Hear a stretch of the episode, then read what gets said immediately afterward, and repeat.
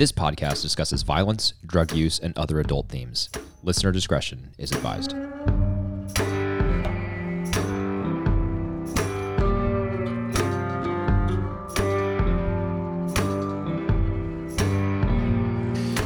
Welcome back to Breaking Pod, everybody. We are here with another episode of the podcast. Today, we are talking about season four, episode 11, called Crawl Space. I'm joined today, as always, by my co host, co founder, podcaster extraordinaire, Zach. Zach, how are you? I'm doing very well. I'm glad that you uh, you made that a slightly more subdued introduction. Just succinct. Just succinct. Just succinct. Still ridiculous, but a little more succinct. uh, I'm also very excited, Josh, because this episode is one of the best. It's so yeah, good. It's great. It's, so great. good. Do you happen to There's know so where this ranks in the Ringers list of Breaking Bad episodes? I don't know. We should look that up. I, I would assume it's, I'm going to guess. T- do you know? I don't. I'm going to look it up. I'm going to Okay. guess number six. That's my guess. Okay, I'm gonna guess top ten. Uh, I'll give it number nine. That's my guess. I will say, yeah, this this episode is great, and it's one of those things where a lot of different things happen, but they all just eh, the only the only reason it gets brought down is because of the involvement of Ted Beneke. But he does get his comeuppance in this episode, and so for that, I would rank it a little bit higher. All right. Well, I'm looking it up now. I will have an answer for you by the time we finish the two minute summary. Yeah, so let's go into the two minute summary. We're not we're not going to beat around the bush here. We're just going to get into this. There's a lot of stuff to talk about in this episode. So here is the two minute summary, courtesy of a writer on Wikipedia. Gus survives the poison, and Mike must stay in Mexico for a week to recover. Gus tells Jesse he can run the lab now, but Jesse tells him not to kill Walt. Ted still refuses to pay the IRS with the money from Skyler until Saul's henchmen intimidate him. Hoping to stop Hank's investigations into Gus, Walt deliberately gets Hank into a car accident, but Hank is undeterred. Walt realizes Jesse has been cooking without him, but Jesse is unmoved when Walt confronts him and begs him to stop. Gus takes Walt to the desert and fires him, informing him that Hank will be killed and that Walt's entire family will be murdered if he interferes. Walt desperately prepares to have the family disappear, but suffers a breakdown when he realizes he does not have enough money because Skyler gave it to Ted. Marie calls Skyler to tell her that the DEA have received an anonymous tip from Saul that Hank is a target again and he is put under protection. I should point out that's the end of the summary. I should point out that the from Saul is in parentheses. So Marie does not know that, but we as the audience know that that's where the tip came from. That is the end of the two minute summary.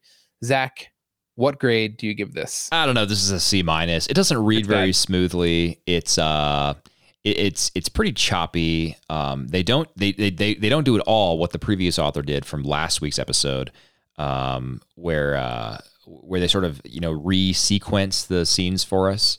Yeah. Um, and also uh, they end with some passive voice with uh, Hank. He is put under protection by who? Who puts him under protection? Yeah. Yeah. Uh, They so also- some basic errors. They they also end on something that yes, it does happen at the end of the episode. I don't think it's probably the most impactful thing that happens at the end of the episode. In fact, if you were to ask me before I rewatch this episode how it ends, knowing the title Crawl Space, I would have said that it ends with Walt. And I guess it does. Does it end with him the the the shot pulling back? Is at the very end of the episode, I think, Yep, where the yep. camera's pulling up. But I, but I would think that that I don't I don't remember or didn't remember before that there's this whole part where you cut to you know Marie frantically calling Skyler. So yes, it's important, I guess, to include in the summary. Is it the most important thing? Probably not. Yeah, I completely agree with you there. Um, it, it certainly adds to the drama of that moment for Skyler, but you know, we we know what's going on, so it Yeah. doesn't really do much for the viewer. Um, so I did look that up uh, about Breaking Bad and the Ringer definitive listing. Uh, I said number six, you said number nine, Josh. You nailed Yeah. it. It is number nine. Wow. Yeah. So I don't know if I've I, I've read the rankings before. I don't know if it was a subconscious thing in my head that I just remembered it was number nine, but definitely top ten. Oh yeah, for sure. So it's, it's it is number nine on this list. Uh, you just mentioned that ending shot of Walt, uh, you know, zooming out from Walt as he is in the crawl space under the house. Um, the Ringer says that basically, you know, I, I won't read these for some spoilers here, but it, it says like there are some iconic scenes in Breaking Bad that we think of when we think of Breaking Bad, and then this this goes on to say, um, when we think of crawl space, before we recollect the brilliant specifics that lead Walt to the burrow beneath his home, we can recall with unfractured clarity the episode's haunting closing image Walt lying covered in spiderwebs and filth and his own failings, utterly defeated, entombed as though in a coffin of his own making, as the camera, like Skyler and all hope, pulls away. We can hear Walt's frenzied screams and maniacal laughter as he learns that Skyler gave away the money he now needs to help his family flee to safety amid Gus's pursuit. We can feel Skyler's dread as she answers a call from Marie, petrified for Hank's life following a DEA tip call that a desperate Walt asked Saul to facilitate. It's one of the most unnerving and harrowing consequence or sequences in a series defined by them, and one of the final moments when we allow ourselves to believe that Walt might escape, only to see him sink into the dirt and his despair, as though into hell. That that uh that is by Mallory Rubin, which explains why Mallory Rubin is the editor in chief of the Ringer. She's very very yeah. good. huh, that's that was a much better written than this Wikipedia summary. we should just copy and paste that, including Mallory yeah. Mallory Rubin's byline, and just put it into the yeah. Wikipedia description. That would be much better. Um, yeah. So I mean, while while we're on this topic, should we just talk more about that that kind of laughter in that scene there, and uh, yeah, and just kind of go into that because there's so much to talk about there. Yeah, I, you know, I I had initially I th- I think that you had initially picked this as your best scene, and I had initially picked it as my best moment. Um, we'll we'll listen to a little bit of the scene first, but then I, I want to explain why it was my best moment and not my best scene, and then we will uh, we can talk a little bit more about it.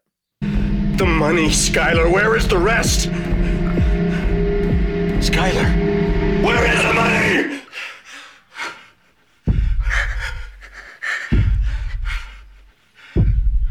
I gave it to Ted. You did what? Walt, I'm. I had to. For us, for the family. I swear. You, Walt. You gave our money to Beneke. Walt, please, please just hear me out, please. Ah!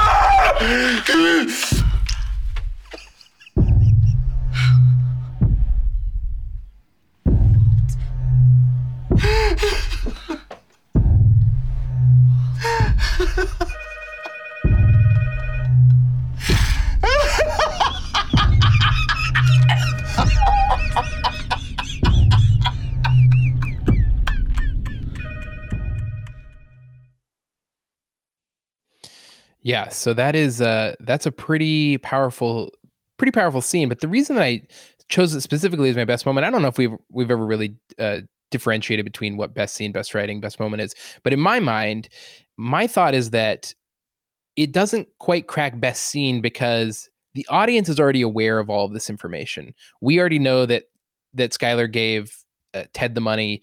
It's just that Walt doesn't know. So as an audience member, it's a, it's compelling because we're seeing the result of these actions, but we already know all of the information. The choice that I ultimately made for my best scene is something that we don't know. It's a it's the confrontation between Walt and Gus in the desert, which we'll talk a little bit more about later.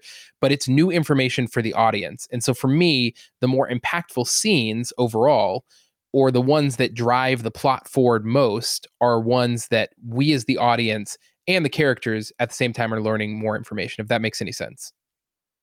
No, it totally does, and I agree with you. I um you know, when I saw that you had selected this as best moment, I was like, you know what, that that is actually I think a best moment for the reasons that you described. I also think of best scene as is capturing, you know, some aspects of cinematography, camera angles, lighting, and I think this the scene in the desert is more impressive from that standpoint. Um, yeah. although I mean, this crawl space scene certainly has something to commend for it. I mean, Walt is, you know, as Mallory Rubin said, he is laying there in kind of, you know, filth and literally covered in spider webs. There's a spider web, uh, cobweb on his forehead, and then the camera, you know, pans away from him. The only other time in this series that we've seen that I think is when uh, Jesse shot up on heroin, and we had the camera kind of zooming away from his face. Um, so there's a there's a sort of like detachment from reality implication there, perhaps.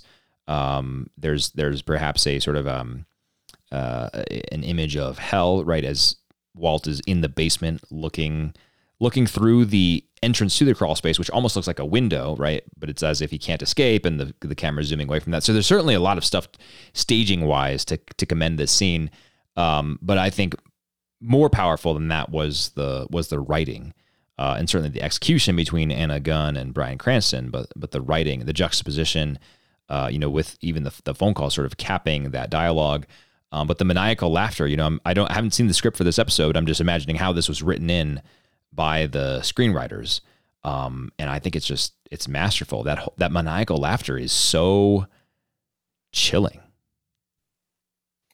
Yeah, I, I wanted to talk about the laughter because when I was watching it, you know, this is my second time rewatching the show. It reminded me a little bit of the maniacal laughter that the character of the Joker does in the Batman series. And, you know, I was trying to think about why the Joker has that laughter. And it's sort of, I think it's sort of representative of his insanity, his sort of outlook, uh, you know, his his anarchy towards the world he doesn't uh, he doesn't seem to think that anything matters you know and i think that what we're starting to see here is that walt is entering this phase of like well this is at the point at which nothing matters everything i've done for my family doesn't matter you know everything that i wanted to accomplish doesn't matter. This is what his life has led to and so i think that the only emotion that can come out is this sort of this haunting cackling like high pitched laughter and it reminded me totally of the joker. Yeah that's a really good point. Uh, i'm gonna i'm gonna jump off though from your use of the word haunting because what it reminded me of is a scene from you know something like the exorcism of emily rose um, where there is an exorcism and the demon has this um, sort of cackling laughter. I mean, in the you can you can definitely imagine that that scene where Walt is lying there, you know, first screaming in in agony and fear, and then just cackling and laughter. You can imagine that being like an, an exorcism scene almost. And what you said about the Joker was really interesting, though, right? Because the his his mania is symptomatic of his like anarchy, right? And and the word anarchy means basically like against order, because uh, you think of like a hierarchy is you know by definition by definition by definition order. Uh, so anarchy is someone who is a uh, or anarchy is a state that is against order or defined by a lack of order, by a lack of you know meaning. Uh, you know, for the same the same reason that um, uh, that Benedict Sixteenth, um, as Pope of the Catholic Church, described Satan as an unperson, right? He wasn't saying that Satan's not real. Satan is certainly real, uh, but he was saying that that Satan lacks the sort of like integration and order that defines God's creation. It's exactly why um, evil is the you know the absence of good rather than something that is sort of like a, a, positive existence in and of itself. And so I'm getting kind of metaphysical here, but what uh, I think what I'm trying to get at is Walt's laughter to me represents his sort of complete surrender to the forces of meaninglessness that he's been sort of toying with throughout the entire series. And I don't think we're the first people that, well, I know we're not the first people to sort of come to that conclusion because as I was looking through the Breaking Bad fandom uh, wiki on this, uh, there are the people who who posit that this is kind of the definitive turning point for Walt. We've talked before about these inflection points in the series where something changes in Walt and he sort of goes down a path that he wasn't on before. And this is, if you will, the point of no return. You know, it's the point where the sort of the, the sort of demon inside finally comes out. Uh, not comes out in the sense of exiting, right? But like manifests uh, itself, um, and and does sort of embrace that ultimate meaninglessness in a very scary and chilling way. Yeah, and the other thing about the scene that I think is so impactful as a moment specifically is you know when Walt is screaming at Skyler and when he's saying where's the money? and when he lets out his sort of guttural uh, you know exasperation skyler is sort of still leaning in to sort of you know they're they're they're going mano a mano they're fighting each other. When he starts to laugh that's when she pulls back. That's when she sort of recoils.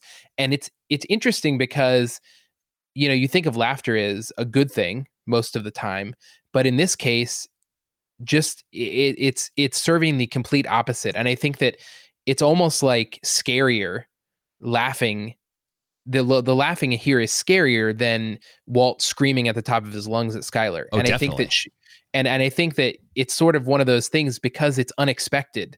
It's like why is this guy laughing all of a sudden? And I think that's why the character of the Joker in the Batman series, that's why he's scary because he's laughing when everybody else is is scared and cringing and and cowering and you're like why is this? It's it's like insanity and so i think that that is sort of what skyler's reacting to here with walt is like is my husband insane now? I don't really know what's happening at this moment. Well, when you think about why he's laughing, you know, what are the specific things that he's thought about that are making him laugh? And you know, I, I wonder if it could be, you know, he could be laughing at the uh, the tragic irony of what we already talked about that he's been working for this money to save his family, and then ultimately it's the money that destroys his family. He could be laughing at the fact that, you know, Ted Beneke is someone who he felt threatened by for so long, and then through some strange sequence of events, it's Ted Beneke who now has possession of over six hundred thousand dollars of of Walt's money. Uh, it could be any of those things, but the the fundamental sort of uniting principle behind all those is that he would be laughing at the sort of uh, the tragic irony and probably randomness of those things, which again I think lends credence to our hypothesis that this is his embrace of of anarchy and meaningless and uh, meaninglessness and disorder and incoherence. Yeah, definitely. Do you think he's do you think also in the back of his mind he's thinking about that guy from from the waiting room? Man plans, God laughs, and he's like, ha, he was right. He was totally right. He's got to be. He's got to be. No, I think it does. I think it does. Uh, yeah, I mean, I guess there's a. It's probably going too far into it. Not that we haven't done that before, but you know, make plans and God laughs. We criticize that as being just like a a trite thing that people say that means almost nothing. But um, now this is Walt laughing, uh, and he's doing that because he has, in a very real sense, sort of made himself into his own god, uh, and the universe around him is is meaningless. Yeah, yeah. All right. Anything else on this this final moment here before we move back to best scene and best writing? No, I think that's it for me. All right. Well, we both picked the same best scene, and this is uh, Walt and Gus out in the desert. And I think that honestly, I think that when our uh, scenes and moments and writing tend to match up, that tends to to speak to our audience to say that these are certainly some of the most impactful scenes in the episode. So, Zach, I'll let you set this up. Just what is the scene, and and how did we get here? Yeah, so we got here because Gus really wants to kill Walt because Walt is a loose end, and as a loose end, poses a threat to Gus. Uh, but Jesse won't let him, right? And so Jesse said uh, two episodes ago, um, if you're gonna if you want to kill Walt, you have to go through me. And so Gus recognizes, um, or at least believes, that killing Walt's not a legitimate option. And so he takes him out into the desert to basically scare him straight and say, "You're done. I never want to see you ever again. And if you make problems for me, uh, I will make sure that they get solved." And uh, and Walt obviously resists that, and then Gus lays out explicitly what will happen uh, if if uh, Walt does not get into line. You have failed. Now it's left to me to deal with him. You can't. If you try to interfere, this becomes a much simpler matter. I will kill your wife. I will kill your son. I will kill your infant daughter.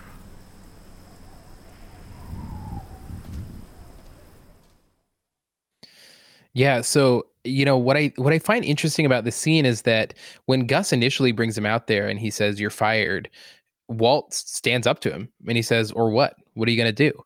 And it's because he knows that Jesse you know, he basically says, if you could have killed me, you would have done it already. But then Gus sort of one ups it from there and he says, well, I don't have to kill you, but I can kill everybody you care about.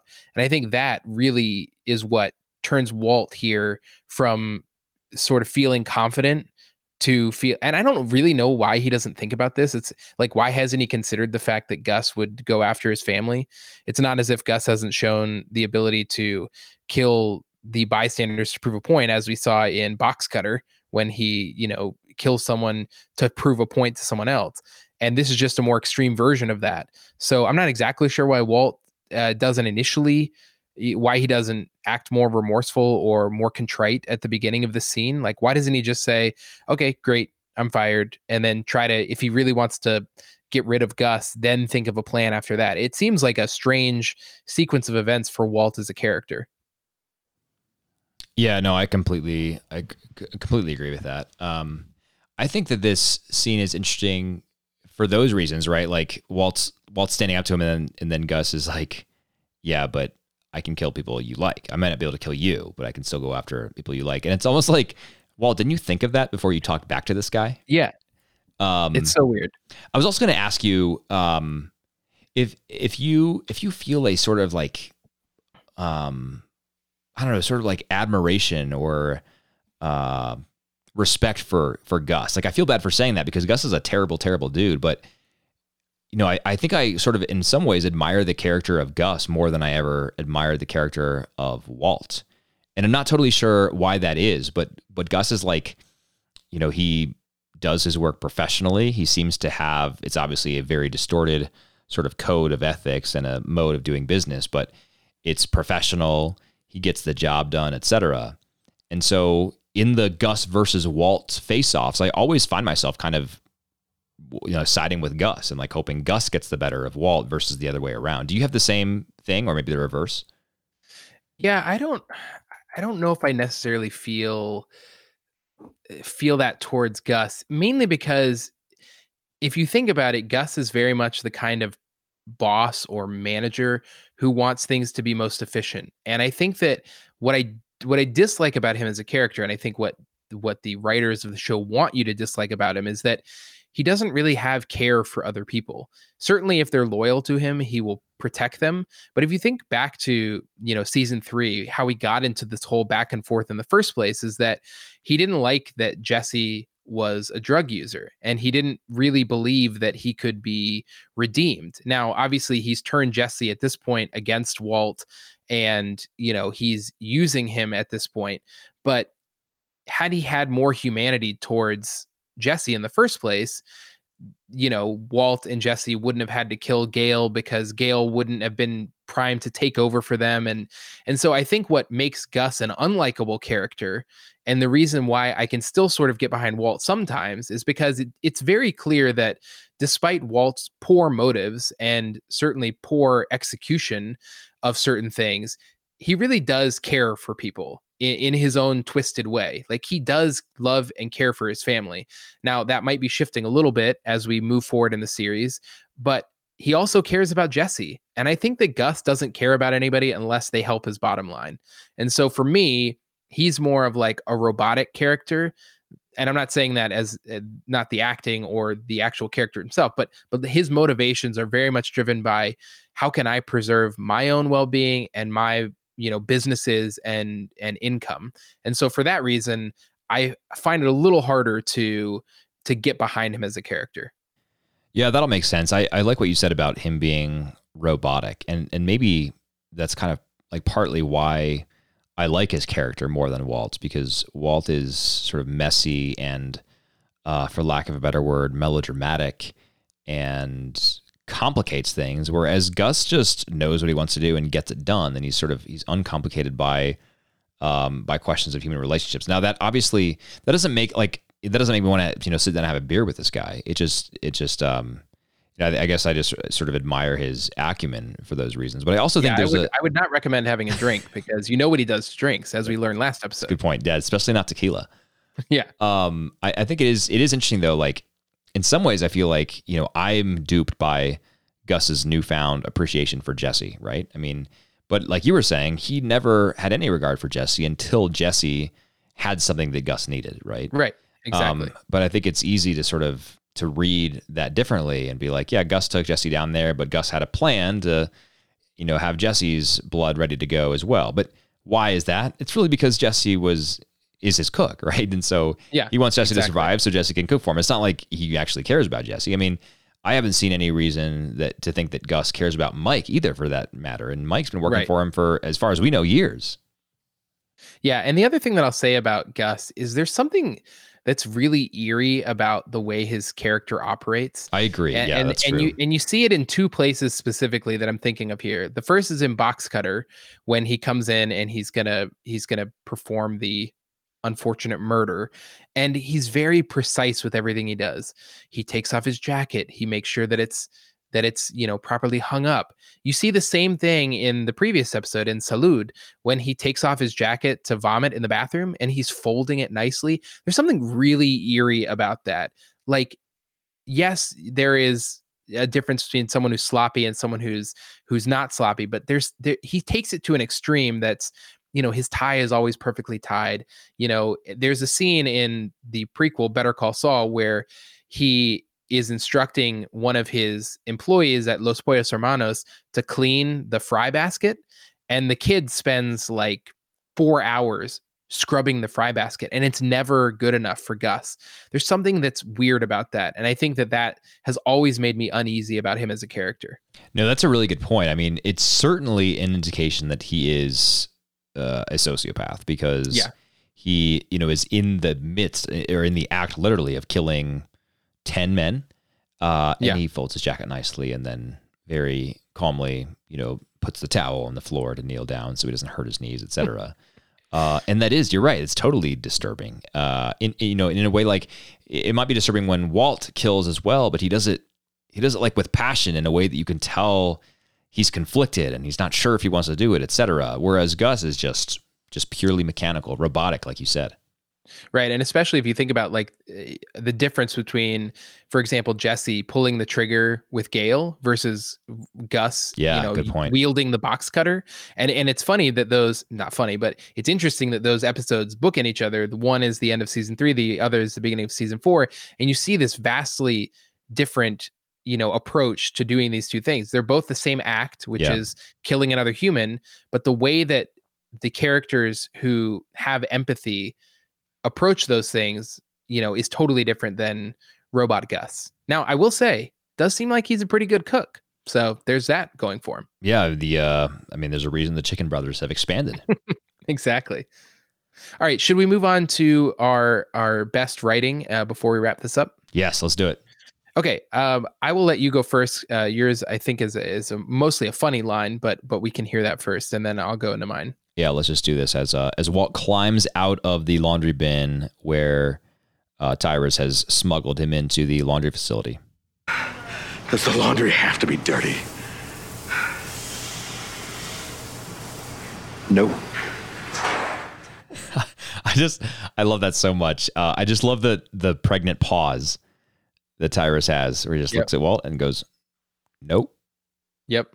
There's another there's another funny line in this episode where, you know, after the aftermath of the the car crash that Walt inflicts upon him and and Hank, you know, on their stakeout, Walt comes over to Hank who's recovering with a neck brace and Walt says, "Oh, you know, the guy he came out of nowhere." And Hank goes, "Actually, he didn't." And it's just like this really dry delivery of like such a great line, which is like, "Walt, he didn't come out of nowhere. Nope. That was you." Yeah, and that whole scene, I had a little nit to pick on that, which is just that Walt so obviously turned into that guy Yeah. no, after I- driving was one of my past the too. laundry, and I was just like, "Come on!" I mean, So sketchy. yeah, very sketchy. Agreed. Yeah. All right, what's Well, your best rating? My best writing here, uh, you know, the one that I probably could have chosen that I think is excellent and it's just really well acted too is the scene between Walt and Saul. Um, but you know that that's basically just like a masterclass in acting. So the one I want to talk about here is towards the beginning of the episode. It's a pretty s- short scene. It's between the the Mexican doctor and Jesse, and they're talking about Jesse's blood type. So we'll listen to a little bit of it here, and then I'll explain why I picked it as my best rating. A negative, yes? Your blood type? I don't know. Maybe. A negative. 25 years old, 70 kilo, 180 centimeters. You smoke, you drink, you uh, puff, puff, puff. But no disease, no condition, no complication other than an allergy to. Oh, wait, don't say. Erythromycin. But I have cefazolin here, so no problem. Zach, he does a little puff, puff, puff. Love yeah, that, was Love so line. funny. I know. Buff, buff, buff. What I what I like about this writing in particular is that it's a really smart way for the writers of the show to get information across to the audience without exactly telling you what what they want you to know. And that information is that Gus is even more meticulous and even deeper into the weeds of all of this than we ever probably knew and certainly that Jesse ever knew. And instead of t- directly saying or having a scene where Gus says, I am prepared. I know exactly what's going to happen. I am the smartest one. You have a character who we've never met before who is friends with Gus, explain this information to another character. I think it's just so smartly done, and I love that it's it's so simple. Gus knows more about Jesse than Jesse knows about himself, which means that Gus knows more about almost every situation than he than anybody else knows. And I think that it goes to show the audience one that he's sort of like a supervillain who doesn't have an a, a very obvious weakness. You know, you think about Superman, his his his weakness is kryptonite, but what is Gus's weakness? We don't know. He seems to be three steps ahead of everybody else. And so we get that information, but also Jesse now knows that information. So if Jesse were to ever think that maybe I could make a move on Gus if I ever needed to do that, probably not. He he would he would have no way of knowing that. So I think it's a really smart way of conveying information to both the audience and the characters in the show without directly telling it, which I always found impressive. Yeah, no, great point. Uh, it's yeah, it's clear that uh, clear that Gus has done his homework through some means other than Jesse answering questions on a questionnaire. yeah, exactly. Anything else to add there before we move on to other nits to pick? No, let's pick them. All right. Did you have any nits to pick in this episode? So I already mentioned uh, the one about Walt getting to the crash, but the two other ones, uh, when Jesse is driving up to the um, to the compound where the medical team is waiting to resuscitate Gus, uh, he's just laying on the horn from far away. First of all, but then he still continues laying on the horn after he sees the entire medical team outside. Like, why? why? they see you coming. They're all waiting for you with a stretcher. Why are you still honking at them? Yeah, how many people have pulled up here that they think might be Gus poison? yeah, exactly. Like, like, are people accidentally turning down that road and be like, "Oh, sorry, that's not that's not for us." Yeah. Nope. And then uh, second, where exactly did Ted think he was going when he ran into the kitchen and tripped on the carpet? Like, what what was his plan there? I mean, my reaction was basically the same as Huell's, which is like he runs past Huell and Huell just looks at him like, where are you going, dude? yeah. Yeah. I, I think that this is a good opportunity to say, just sort of definitively, Ted Beneke is the worst. There, he is such a dumb character, like a dumb, like the the person of Ted Beneke is stupid. He's a bad businessman. He clearly does not. I mean, how many times does Skyler have to sit down with him and be like, "They will arrest you. You will go to prison." I I love the line in this episode where she goes, "Walt and I will go to prison where you will already be." It's like, yeah, exactly. Like, why doesn't he get this? He's so dumb. And yes, this is just another example. But he gets his comeuppance. He runs right into his his uh, front entry furniture and bangs his head. Which maybe he will join you, Walt with a concussion. Did you? Yeah, right. Uh, I think it's a little more serious than that. Did you notice yeah, that yeah, he yeah. tripped on the carpet earlier too? Yeah, yeah, that was a nice little bit of foreshadowing. Yeah, exactly. Pretty yeah, funny. I had I had just a couple uh, nits to pick in this episode. First, this is not a nit to pick, but I just want to do special shout out to all the wide shots in the New Mexico desert. Love those; they're beautiful, great cinematography, and we've seen a couple in the past couple episodes. So whenever they're driving someone out to the desert, you know you're going to get some nice cinematography. Um, my my main nit to pick here is what we lo- already talked about, which was Walt acting super sketchy when they're driving to the laundromat. Like maybe Hank doesn't know exactly what's going on, but he definitely should know something's going on. My other nit to pick is small, but Skyler comes into the house early in the episode with a bag of groceries and Holly in one hand, and she's like struggling through the door. When she puts the bag on the counter, there is nothing in that bag. It's like super. It, it's like floats down like a feather. That's hilarious. And so I love when they, you know, you see this a lot in in movies and TV shows where the suitcases that people pack never look like they've got like couldn't they stuff any wardrobe costume piece in there to make it look like it's a full suitcase? No. And same thing here. The bag that she's carrying, absolutely nothing in there. That's funny. I'll have to go back and look at that. I didn't even yeah. notice. All right, Zach, should we move on to MVP to wrap this episode up? Let's do it. All right, Zach, give me your MVP pick for season four, episode eleven, Crawl Space. Look, I mean, my uh my pick's pretty straightforward. It's Walt, and it's it's exclusively and only because of the final scene where he's in the crawl space, first screaming and then doing that maniacal laugh as we uh, pan up and the episode ends. Not even for the the scene before it with Saul. Nope. Wow. Okay. I mean, that was a good, good, scene, sure, but I mean, he didn't need that to win. I mean, if he if, if his only appearance in that episode was the crawl space, uh, I'd I'd give it to him. Yeah. Okay. Well, I'm going to give it to Walt as well. I don't think it's particularly close in this episode. I think he he carries most of the major scenes, and I agree that that last scene is completely haunting, and and you know it's totally totally gives him the win here. So I believe that makes him tied with Jesse. They are both leading here the MVP votes with 22 MVP votes apiece, followed by Skyler with 11, Gus with 7, and then a smattering of other characters below that. Of course, Walt Jr., aka Flynn, aka Breakfast, Zero Zilch Never, despite his close call last Oh, week. Very close, yeah. Yeah, yeah. Anything else on this episode that we missed, Zach? I think we got it all. All right, we will be back soon with the next episode, which is season four, episode 12, End Times. We only have two episodes left in season four before we move on to the final season, season five. As always, if we missed anything, if you want to reach out to us, we'd love to hear from you. Please email us at breakingpod at vernacularpodcast.com. We'd love to read some of your feedback on the show. Until next time, I'm Josh. And I'm Zach. Talk to you soon.